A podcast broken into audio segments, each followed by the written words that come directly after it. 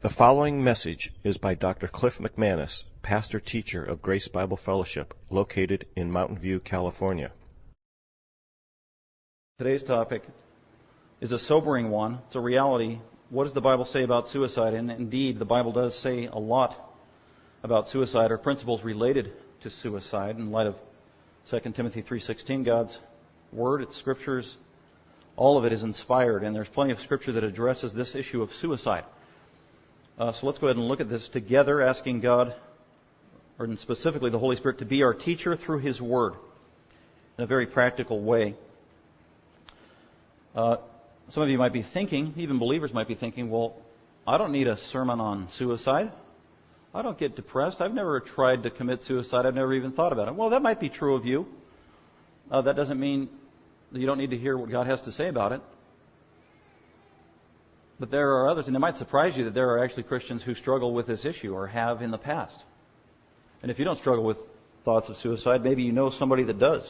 Maybe God could someday providentially use you to counsel someone, to comfort someone, to guide someone relative to this issue. So we need to be aware of everything that God's Word has to say. To say that some issue in the Bible doesn't relate to you is to say that Scripture doesn't relate to you. A Christian should never be in a position of saying that. So this really relates to every one of us. We have to know what God thinks about all the issues of life that affect us. I know I have to deal with this issue. If you're a counselor or a pastor of any kind, it's inevitable that within a short period of time, you're probably going to get people confiding in you about very personal, intimate issues and sensitive issues, and one of those is probably suicide. I know that's true of me over the course of 20 years. I've had people at times talk to me, confide in me, confess to me, cry out to me regarding thoughts of suicide. As a matter of fact, just in the last six months, I've probably had it brought up in conversations of people I was either talking to or counseling with four, five, six times in just six months. And most of these people that are talking to me are believers. They're Christians. Not all of them, but some of them were. So it's an issue I know that I have to deal with as a pastor, and then, and there are issues that go on in the hearts and minds of people that they don't voice, they don't articulate. So just because you don't hear about it necessarily or you're not running into it doesn't mean it's not going on in the minds and the hearts of people. So this is a vitally important issue. And I just thank God that His Word is sufficient. God speaks authoritatively on this issue. He doesn't just speak authoritatively on the issue of suicide by defining it and explaining what it looks like. God provides the solution. And the solution is only in God and in Jesus Christ. And to that end, let's go ahead and look at what the Bible has to say about suicide. And again, I formed this around several questions that I just wanted to answer because when it comes to suicide, I do get frequent questions. I think one of the most frequent questions that people ask about suicide in the context of Christianity, the Bible, religion, whatever, is if someone commits suicide, do they immediately go to hell? Or if someone commits suicide, do they automatically go to hell? That is, that's the most common question I know that I have received personally and also have read about. And if you think about it, what they're really saying, you could phrase it a couple other ways in different forms of a question. If, when people are saying, if someone commits suicide, do they go automatically to hell? Really what they're saying is, is suicide the unpardonable sin? Or another way, is suicide the worst sin possible that could be committed? That's really what they're saying. And I would say, mm, no. All sin is unrighteousness, says the epistle of John. And so they, you know, equating it to murder. There are murderers who got forgiven and went to heaven, right? Moses, David, the apostle Paul, right? So that's the most frequent question. But when they're saying it, even in the context of maybe a Christian, and I've had this happen. If a Christian commits suicide, do they go to hell? We've got some more fundamental basic issues that need correcting there. Because what, really what you're saying, by entertaining that question, if a Christian commits suicide, does that Christian go to hell? Is you're saying that a Christian can lose their salvation. Christians cannot lose their salvation. A Christian is someone who has been born again, regenerate, transferred from the kingdom of darkness and adopted into the family of God forever and eternally. A Christian cannot lose salvation. Therefore, a Christian, even if a Christian committed suicide, they aren't going to hell. The more important question is, was that person really a Christian that committed suicide. Ultimately, we don't know because we can't judge people's hearts and their motives. We can't. Only God can do that. That is His judgment. But definitively, the Bible's clear. If a Christian committed this atrocity and committed suicide, if it was a true believer, they're not going to hell. But we're, we're going to address that question. So anyway, those are kind of preliminary questions to the formal ones that I've put here. So let's go ahead and look at our outline here and answer these questions, what the Bible has to say about suicide. First, with a definition. As always, this kind of sets the stage and is very important when any time you have a conversation about important or controversial or difficult issues, you've got to start with clear definitions that are accurate. What is suicide? One good definition from a Bible dictionary is it's the act of killing oneself voluntarily and intentionally. Voluntarily and intentionally. I would also add to that suicide is taking life illegitimately. Taking life illegitimately. It's taking your own life illegitimately. Today, in our culture, you have to add a word in there. Taking human life illegitimately. In light of the growing environmentalist, hyper environmentalist movement that believes that animal life is as precious as human life and killing the spotted owl is murder. That's not true. It's okay to kill the cute little pig and have bacon for breakfast with your eggs. God said, Peter, that is good. It's tasty too. So anyway, it's taking human life illegitimately. That's the definition. Some would say it's an extension of the Ten Commandments, Exodus 20:13, thou shalt not murder is the literal Hebrew translation. Some will say, well, thou shalt not kill. Well, no, it, literally the Hebrew word is a specific word. There are different words in Hebrew for kill. This one is very specific. It means murder. That word is never used for uh, killing outside the context of illegitimate murder. So that the literal translation is thou shalt not murder, and that's taking human life illegitimately. And when you do that to yourself, suicide, that is an extension or a form of murder. We're going to see why. So that's what suicide is. Point number two, what is, oh, is suicide mentioned in the Bible? Absolutely. That's why the Bible's sufficient. That's why we have the doctrine of the sufficiency of Scripture. There's not an important issue that we have to deal with in life that is not addressed in the Bible specifically and thoroughly or sufficiently. Hence, we believe in the doctrine of sufficiency. We can talk about anything pertinent to life, and the answer is in the Bible. Well, what about my calculus exam? Can't help you there, pal. But all these other issues that pertain to living life, Scripture addresses suicide as one of those. Uh, so point number two, where is suicide mentioned in the Bible? I looked at several sources, uh, and every source that I looked at, they all said, here are all these suicides in the Bible, and every single one of them was missing one or two. So I took them all together. Here's a comprehensive list uh, of where is suicide in the Bible. We're going to move quickly, but uh, one that wasn't mentioned by anybody. I would say this is a reference to suicide not somebody committing the act of suicide, a reference, so I'll qualify it. Uh, these are either actual suicides described in the Bible or references to potential suicides in the Bible, so that does broaden it a tad. But suicide always flows from the heart, the mind, the thought life, lest God should intervene. That's why I put these in there. So the first one, surprisingly, you might think, is Job. Did Job commit suicide? No. Was he on the brink of it? Possibly. Very well. Was his wife on the brink of it? Well, for him, she was. Look at what she said. Job's having this hard time. They lost ten kids. Uh, and many times when parents lose a child in a, an, an accident or suddenly, it, it does impact the parent's life. Many times parents will. They will contemplate suicide. Losing the life of a family member, a spouse, or a child. Um, so I understand their frame of mind. So they're grieving over their losses. Uh, verse 7 says in chapter 2 of Job, Then Satan went out from the presence of the Lord and smote Job with sore boils from the sole of his foot to the crown of his head.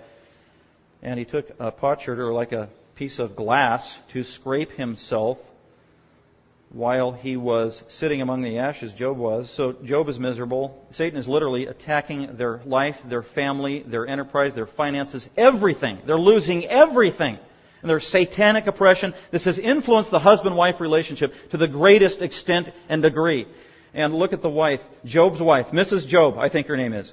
Verse 9.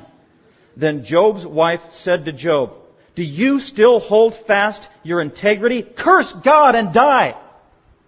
That's what she was saying. She was telling Job to commit suicide. Wow. What was she being driven by? She was being driven by her emotions. She was being driven by despair. She was being driven by a lack of hope. She was being driven by external circumstances. She was being driven by short-sightedness, not seeing the grand plan of God, of the sovereign God. She was myopic. She was losing hope, and she, you know, tells Job, just kill yourself, husband. Verse 10. Look at how Job responded. He sings that song. Blessed be the name of the Lord. That's what he did. But he said to her, this is his wife. I'm glad I wasn't in the kitchen at the table during dinner when they had this conversation. You speak as one of the foolish women speak. You are foolish, woman. Wow. Do not try this at home. You speak as one of the foolish women speaks. You know, he said that it was a strong rebuke. It wasn't because he was defending himself. He's defending the integrity of God. That's why this is a legitimate rebuke. Not defending himself. You're, you're speaking like a foolish woman. Shall we indeed accept good from God and not accept adversity? Wow. What a challenge. And get this. Was, was Job being sinful in the way that he talked to his wife? No. In all this, Job did not sin with his lips. It is okay to defend the integrity of God by rebuking another sinner.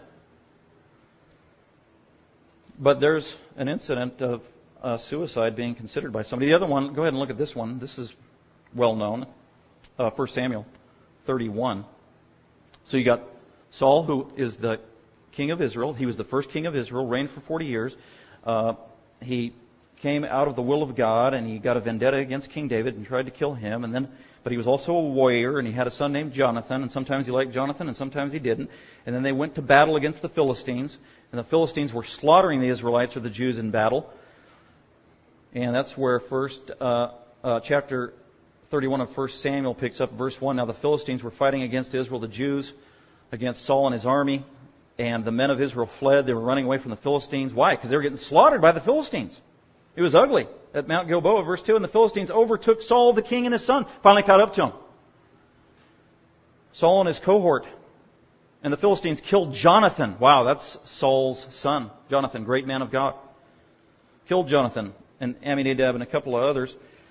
Uh, verse 3 and says the battle went heavily against Saul and the archers, those guys shooting arrows, they just pummeled King Saul with arrows. Probably all over his body. He knew that's it. Couldn't walk anymore. He's going to die in the middle of battle. So he gets pummeled with these arrows and they hit him and he was badly wounded by the archers was King Saul.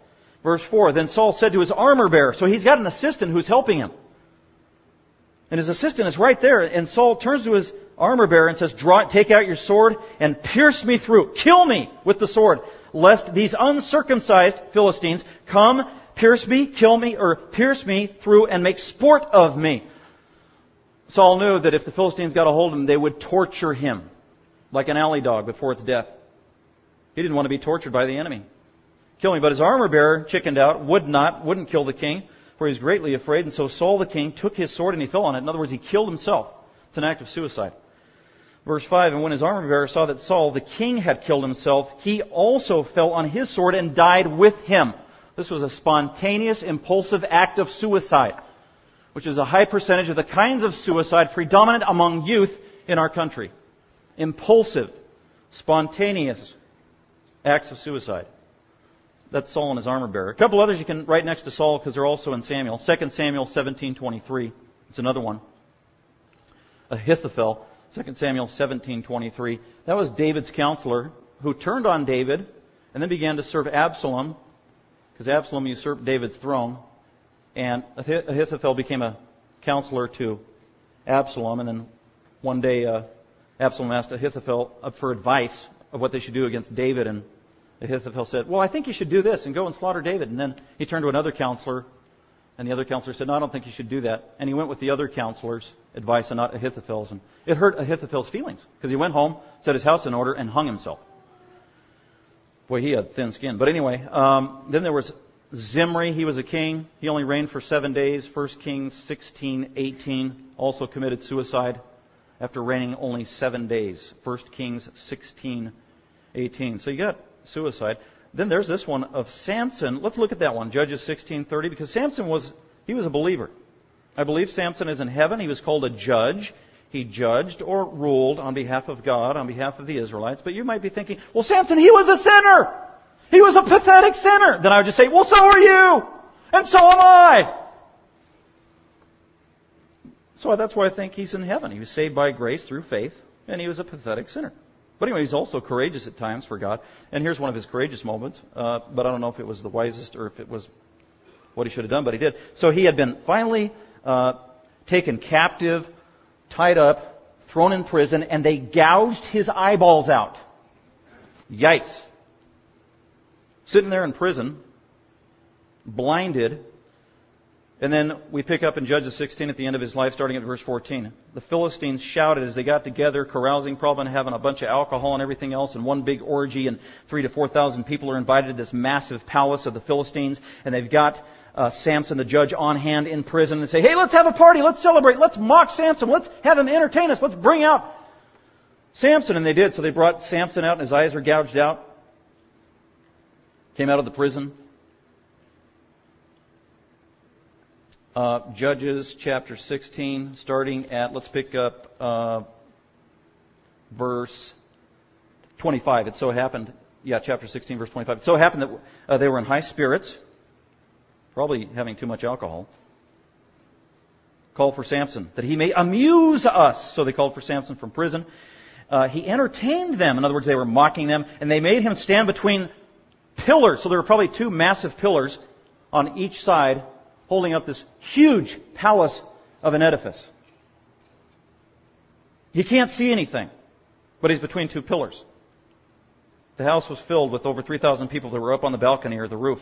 Verse 28, Samson called to Yahweh the Lord, the God that he knew personally. Oh Lord God, please remember me and please strengthen me just this one more time, oh God, that I may at once be avenged of the Philistines for my two eyes. And Samson grasped the two middle pillars on which the house rested, braced himself against them, the one on the right and the other on his left.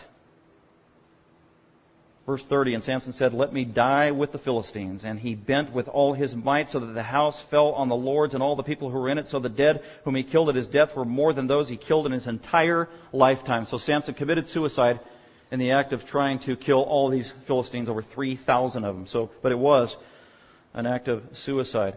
Another example that I didn't see anybody mention when I was studying of who committed suicide, or at least attempted to, is this young boy in Mark 9. We're not going to go there. I just wanted to refer it to you. So there's a, a demon possessed boy, and the dad brought the demon possessed boy, probably a teenager actually. So if your teenager is acting really weird, it could be that they're demon possessed. Or it could be that they're just teenagers. I'm just kidding. Um, so anyway, but this boy's probably a teenager because Jesus asked him, how long has your boy been acting like this? And he said, from childhood. So it's been years. And in Mark uh, 9:17 and also in Luke 9, it says uh, Jesus came up to the boy who was demon possessed. Jesus spoke to him, and all of a sudden he, he goes down on the ground. His mouth is foaming. He's thrown uh, all over the place, flailing his body everywhere. And he had a practice of doing that. And the dad said routinely, when he acted like this and went into a demonic convulsion, he would try to roll into the fire because the demons who were inside of that boy were trying to kill the boy, trying to murder the boy. And from a boy's point of view, or as we look at it, this boy's trying to kill himself in the fire. That looked like suicide.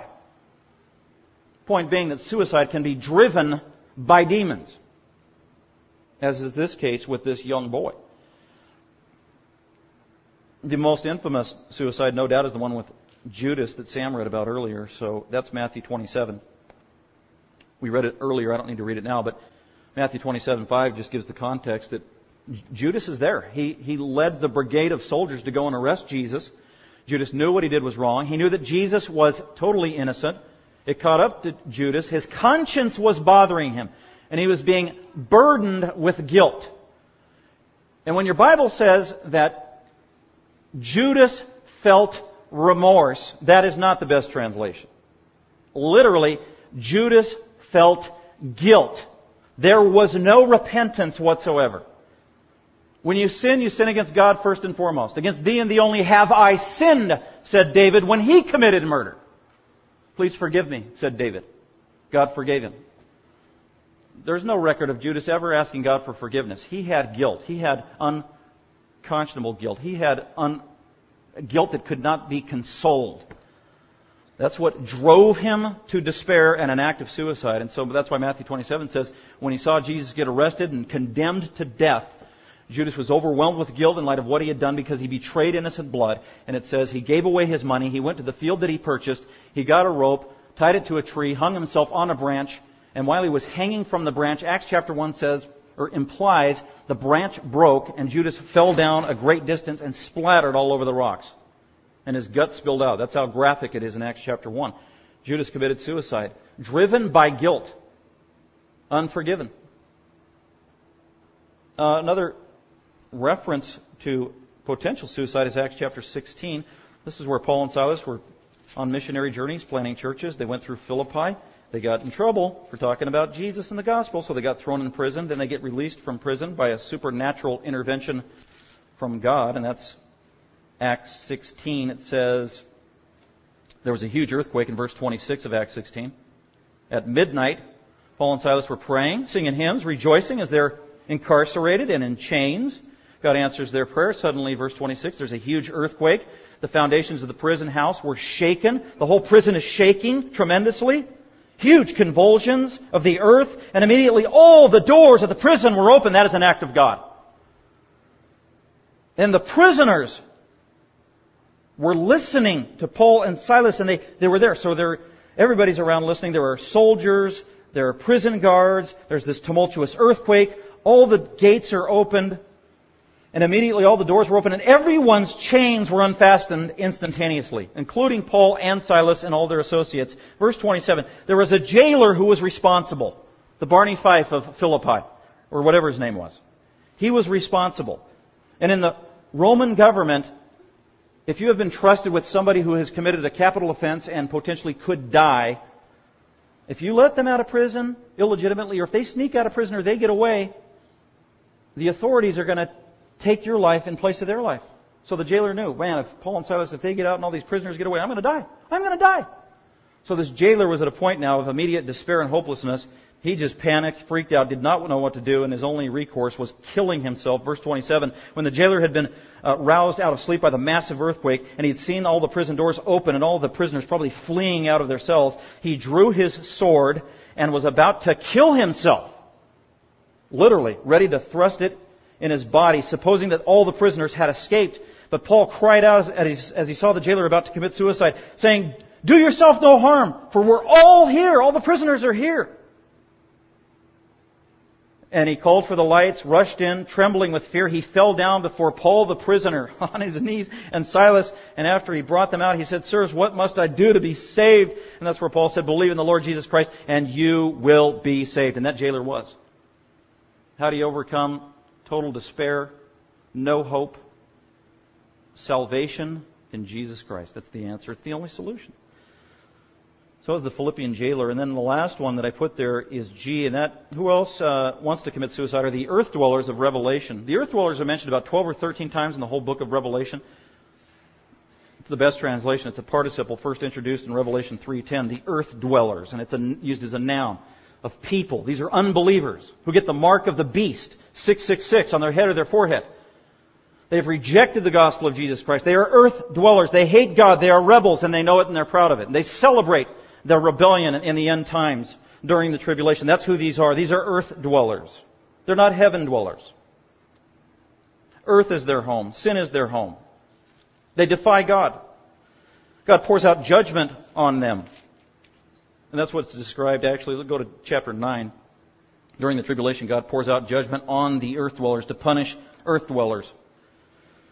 This is a very specific and choice kind of punishment that is poured out when God pours out this judgment in chapter 9. He doesn't do it on everybody indiscriminately. He's discriminate because verse 4 says, when this judgment came out from God, from heaven, to torture people for half of a year, God did it only on the men who did not have the seal of God on their foreheads, verse 4.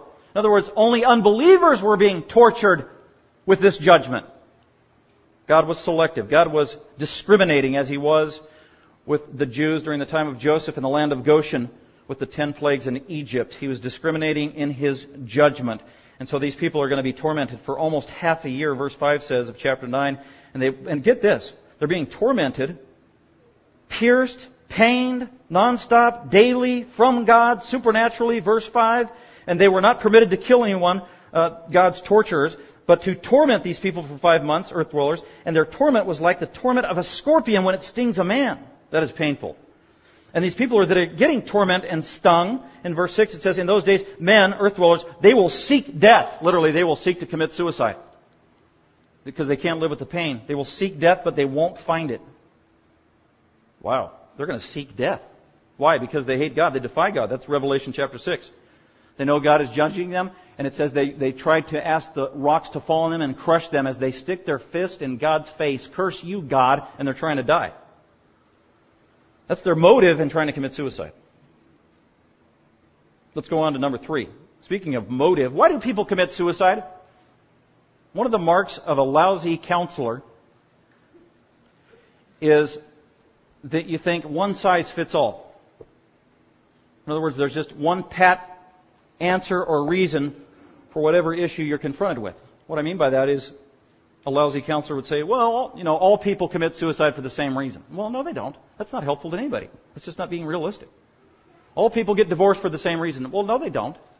All people commit adultery for the same reason. Well, no, they don't. Not ultimately, in terms of practical situations that arise. That's also true of why people commit suicide. So I'm going to breeze through this pretty quick because I want to really get down to points G and H, which are the most important that we're dealing with. Because there's some kinds of suicide we're not even going to talk about. I don't even want to refer to because that's not what I'm talking about. Uh, but why do people commit suicide? Well, from some of the biblical examples we looked at, I think King Saul committed suicide out of pride. That's letter A. So some people do commit suicide out of pride. Another reason that people commit suicide is out of retaliation or revenge. Judges 16:30. That's what Samson did. He committed suicide out of revenge. That was his prayer. God, avenge me. That's revenge. This is very common. I had a very good friend when I was in college who went through and years long litigation over a suicide that happened that he was privy to and involved in. And it was a young man in his 20s. And the family of the young man in his 20s was suing my friend and some of his friends, trying to blame them for this young man's suicide. And my friend, in the end, they won the court case. They were not liable. And my friend was explaining all this after five years of litigation. They said, you know, a lot of people have the wrong perception that people always commit suicide because they have low self-esteem or they hate themselves. So that's not true. I, I learned that in this experience, this long, grueling experience. The one thing that I learned is some people commit suicide out of absolute, total, total, utter hatred for somebody else. I was like, wow, please explain that one. Well, they found out that this young man, he hated his dad with a passion. In order to punish his father till his father went to the grave, he knew the greatest thing he could do to hurt his father was to take his own life. Because he knew that his father would be riddled for guilt forever. And that is exactly what happened. And that's why some people actually commit suicide out of retaliation, or revenge, or whatever. Um, sometimes people commit suicide out of guilt, uh, a burden of guilt that they don't see forgiveness for. That's Matthew 20. That was Judas and many other people. Uh, sometimes people commit suicide as an act of war, whether it was the kamikaze airplanes of World War I and World War II, or the modern day uh, pipe bomber who has a bomb in his vest and he walks into a pizza parlor and he's willing to kill himself in order to maim and hurt others. I'm not talking about that kind of suicide today. That's, that's just utter hatred. Um, some people commit suicide out of fear of justice. That's letter E. They fear God. That was the earth dwellers. Here's the irony. The people in Revelation 6 and Revelation 9 who hate God commit, they want to commit suicide to run away from God. Little do they know, when they kill themselves, that ushers them immediately into the presence of God. Because that's what Hebrews says. The appointed men to die once and then the judgment. Every human soul will be before the throne of God as judge, being accountable for what they did in their body and in their spirit in this lifetime. But some people do that out of a fear of justice, either in this life. See, that's why we read these bizarre stories that happen occasionally, periodically, even here in America, where some guy killed his entire family, and then in the end he takes the gun to his own head. What do you do that for? Or he goes and he kills all his coworkers, and then he takes the gun to his own head. What, what, why did he do that? Well, because ultimately he feared justice, right? He didn't want to get caught by the police and whatever. And that was his motive, really. Uh, F, we saw that one of the reasons of why people commit suicide could be demon possession. We don't talk much about that today, but I believe that Satan is alive and well on planet Earth, as are his demons, tormenting and affecting people. Many times we just misdiagnose it and say, oh, it's a disease, let's give him medication. Or we, don't, we don't even consider it a spiritual issue anymore. We've become so secularized, as though Satan isn't real anymore. No, he is. Satan was behind everything in terms of tormenting Job and his family. But the last two I want to emphasize, and that are pertinent for us, reasons why people commit suicide and reasons why they don't. The, one of the main reasons people commit suicide is despair. That is G. Despair. Like the Philippian jailer. He had no hope. He was in utter despair. There's no answers. There's no hope. There's no forgiveness. This life isn't worth living. Despair. This is common. It's commonplace in America, just in light of some of the stats in the last couple of years here in the United States. I'll just read a couple of them to you. More than 32,000 suicides occurred in, around the U.S. just in one year. This is the equivalent of 89 suicides per day, one suicide every 15 minutes. So during the course of our worship service, three to four suicides statistically will have taken place somewhere in the United States. Uh, 33% of all known suicides here in the United States involve alcohol. Almost 50% involve either alcohol or drugs, marijuana, whatever, cocaine, some artificial stimulant. Uh, 80% of all U.S. suicides are by men.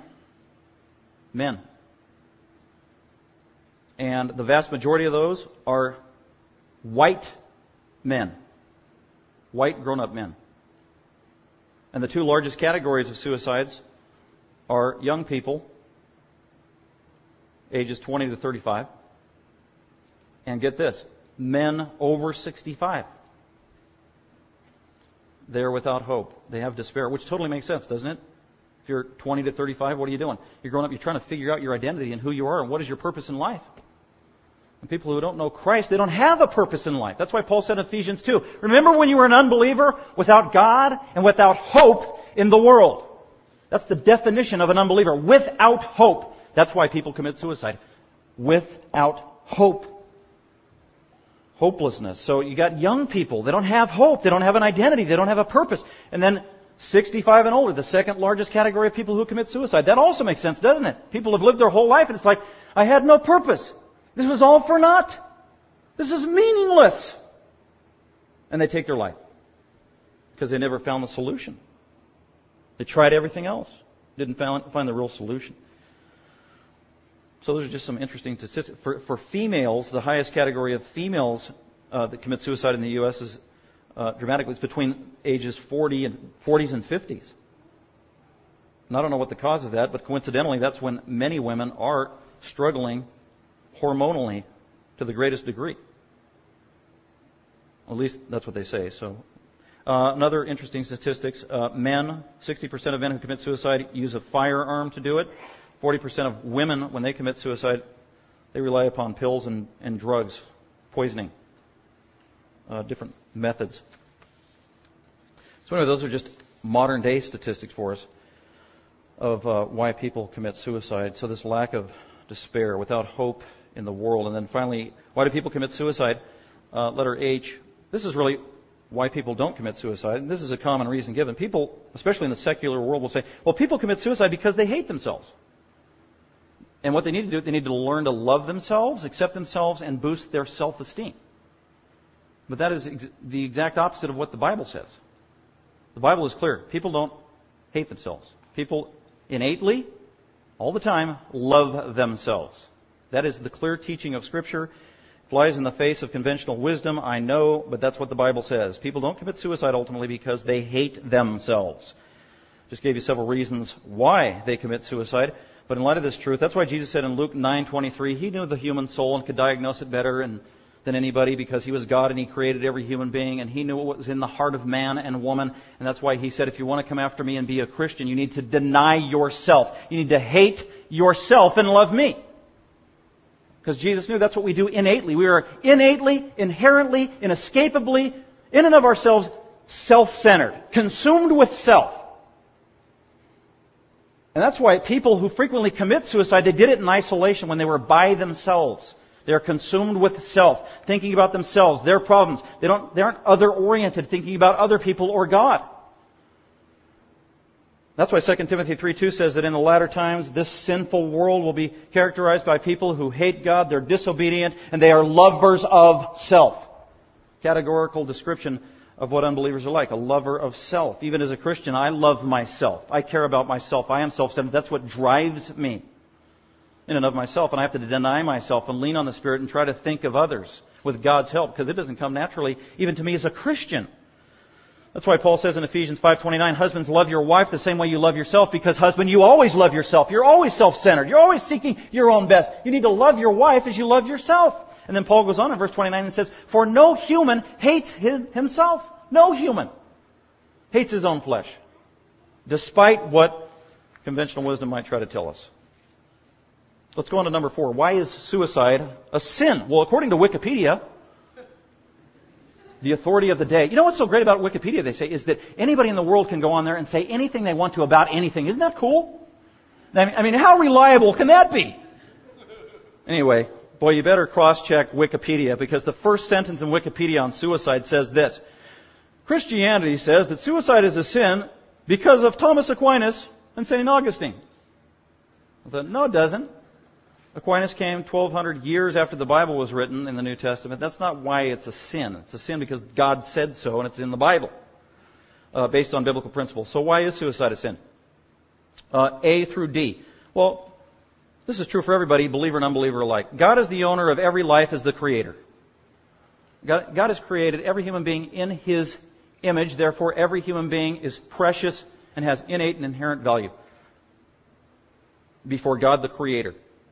So by virtue of creation, every human life is precious and belongs to God, is God's property. Every human soul belongs to God. That's Ezekiel 18:4. God said, thus declares Yahweh the Lord, every soul is mine. Every soul. Well, even the atheist who doesn't believe in God, even the atheist who doesn't believe in God, the atheist tells God, God, I don't believe in you. And God says in return, well, I own you anyway. It's Ezekiel 18:4. That's why it's a sin. It's violating what God owns.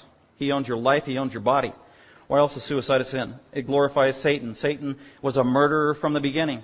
Satan glorifies murder. Satan is a murderer. Satan invented murder. Satan continues to invent murder. Satan is hell bent on death and destruction of human beings. 1 Peter 5 8 says, Behold, beware of the devil. He is alive. He roams around planet earth, seeking whom he may destroy. He's the murderer. Hebrews chapter 2 verse 14 says that Satan's greatest tool is death. And Jesus came to die on the cross, absorb the wrath of Almighty God, rise from the dead, ascend into heaven to conquer the greatest weapon of Satan, which is death. That's Hebrews 2.14. So it glorifies Satan. Suicide does. Death does. Death always glorifies Satan. So anytime there's conversation about suicide and contemplation of suicide and joking about suicide, you're actually giving glory to Satan, his greatest tool. Think about it that way. That's very practical, isn't it? It's a practical rebuke, actually. C. Uh, suicide is a sin if you're a Christian because it violates the temple of the Holy Spirit. 1 Corinthians 6:19 says, "If you're saved, God redeemed you soul and body, and your physical body belongs to the Holy Spirit because He literally lives inside of you, and everywhere you take your body, the Holy Spirit lives there and goes everywhere you go. And if you're if you commit suicide, you are actually sinning against the Holy Spirit and messing with His temple that belongs to Him. Your life is not your own. Your body is not your own. Therefore, glorify God in your body. So your soul's not your own and your body's not your own. Everything belongs to God, especially for a Christian. And then letter D. God is the owner of every believer as the Savior. Jesus Christ redeemed every human soul and everybody that goes with it with His precious blood. That's what Acts chapter 20 and 1 Peter say. With His precious blood at the cross. The Father owns you, the Spirit owns you, and Jesus owns you, Christian. And also it's just, it's a sin because it's an, an act of a lack of trust and faith in God, right? You've given up on hope and trust in God if you commit suicide. And Scripture says to the believer, trust in the Lord. Wait on Him. Be patient. You're not any different than anybody else. Everybody is subject to temptation and trials. Number five, is suicide an unpardonable sin? I'd just say no. It's not the unpardonable sin. It is not the unforgivable sin. Uh, 5a is a form of murder. It is a forgivable sin. David committed murder, Psalm 32 verse 5. He prayed to God and asked for forgiveness of murder, and God granted him forgiveness for murder. Moses committed murder. Moses asked forgiveness from God, and God granted Moses forgiveness for all of his sins, including murder. Hebrews chapter 11 says he was a man of faith. He is in heaven. The Apostle Paul was guilty or liable for murder of Christians, and yet the Apostle Paul got saved and was forgiven for his sin, even though he admitted in 1 Timothy 1 he was the worst sinner there ever was. God saved him anyway. Suicide is not the unpardonable sin.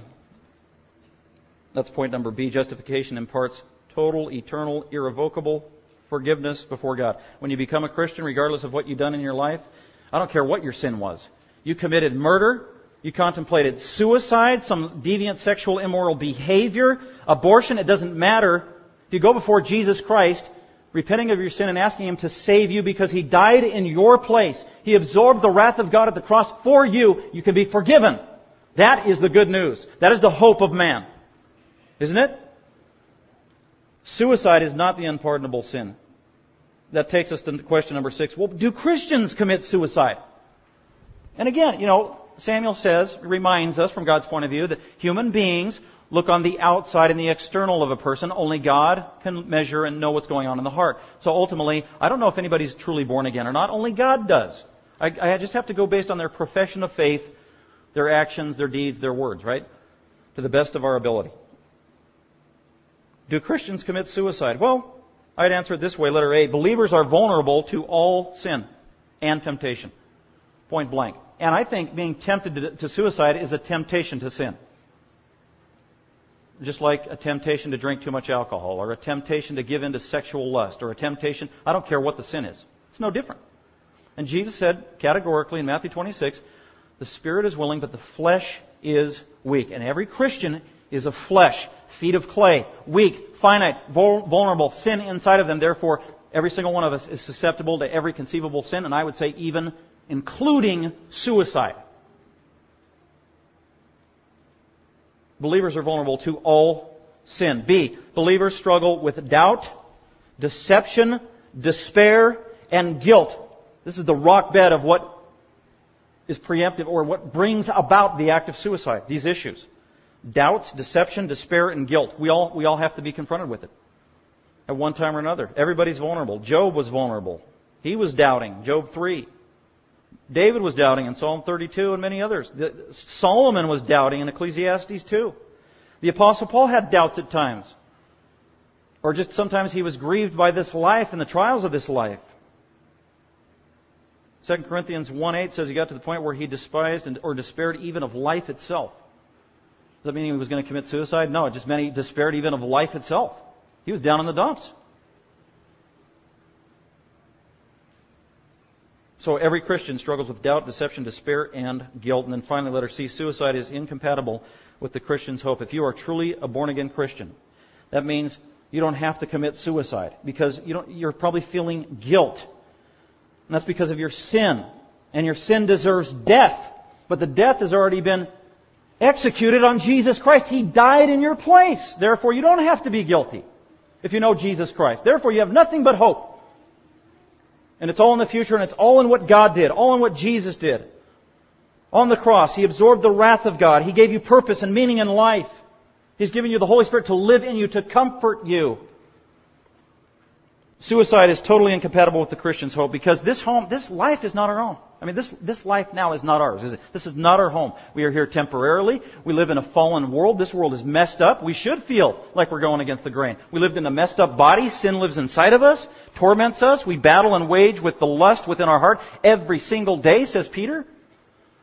So I understand what it means to be down in the dumps, to, to, be depressed, to be going through these valleys like this, emotionally and everything else, to be tormented in the soul. Every human being is subject to that, but when you become a Christian, you're in a spiritual war. The Holy Spirit living in you versus the sin living in you and all that that entails.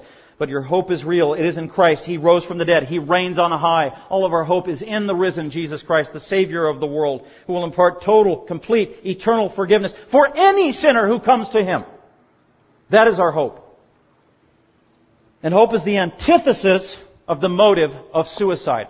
So the, what is the solution for suicide in the world? There's only one answer. It is the hope in Jesus Christ. So that's why on the phone when I have some people talking to me literally about suicide, I cut right to the gospel.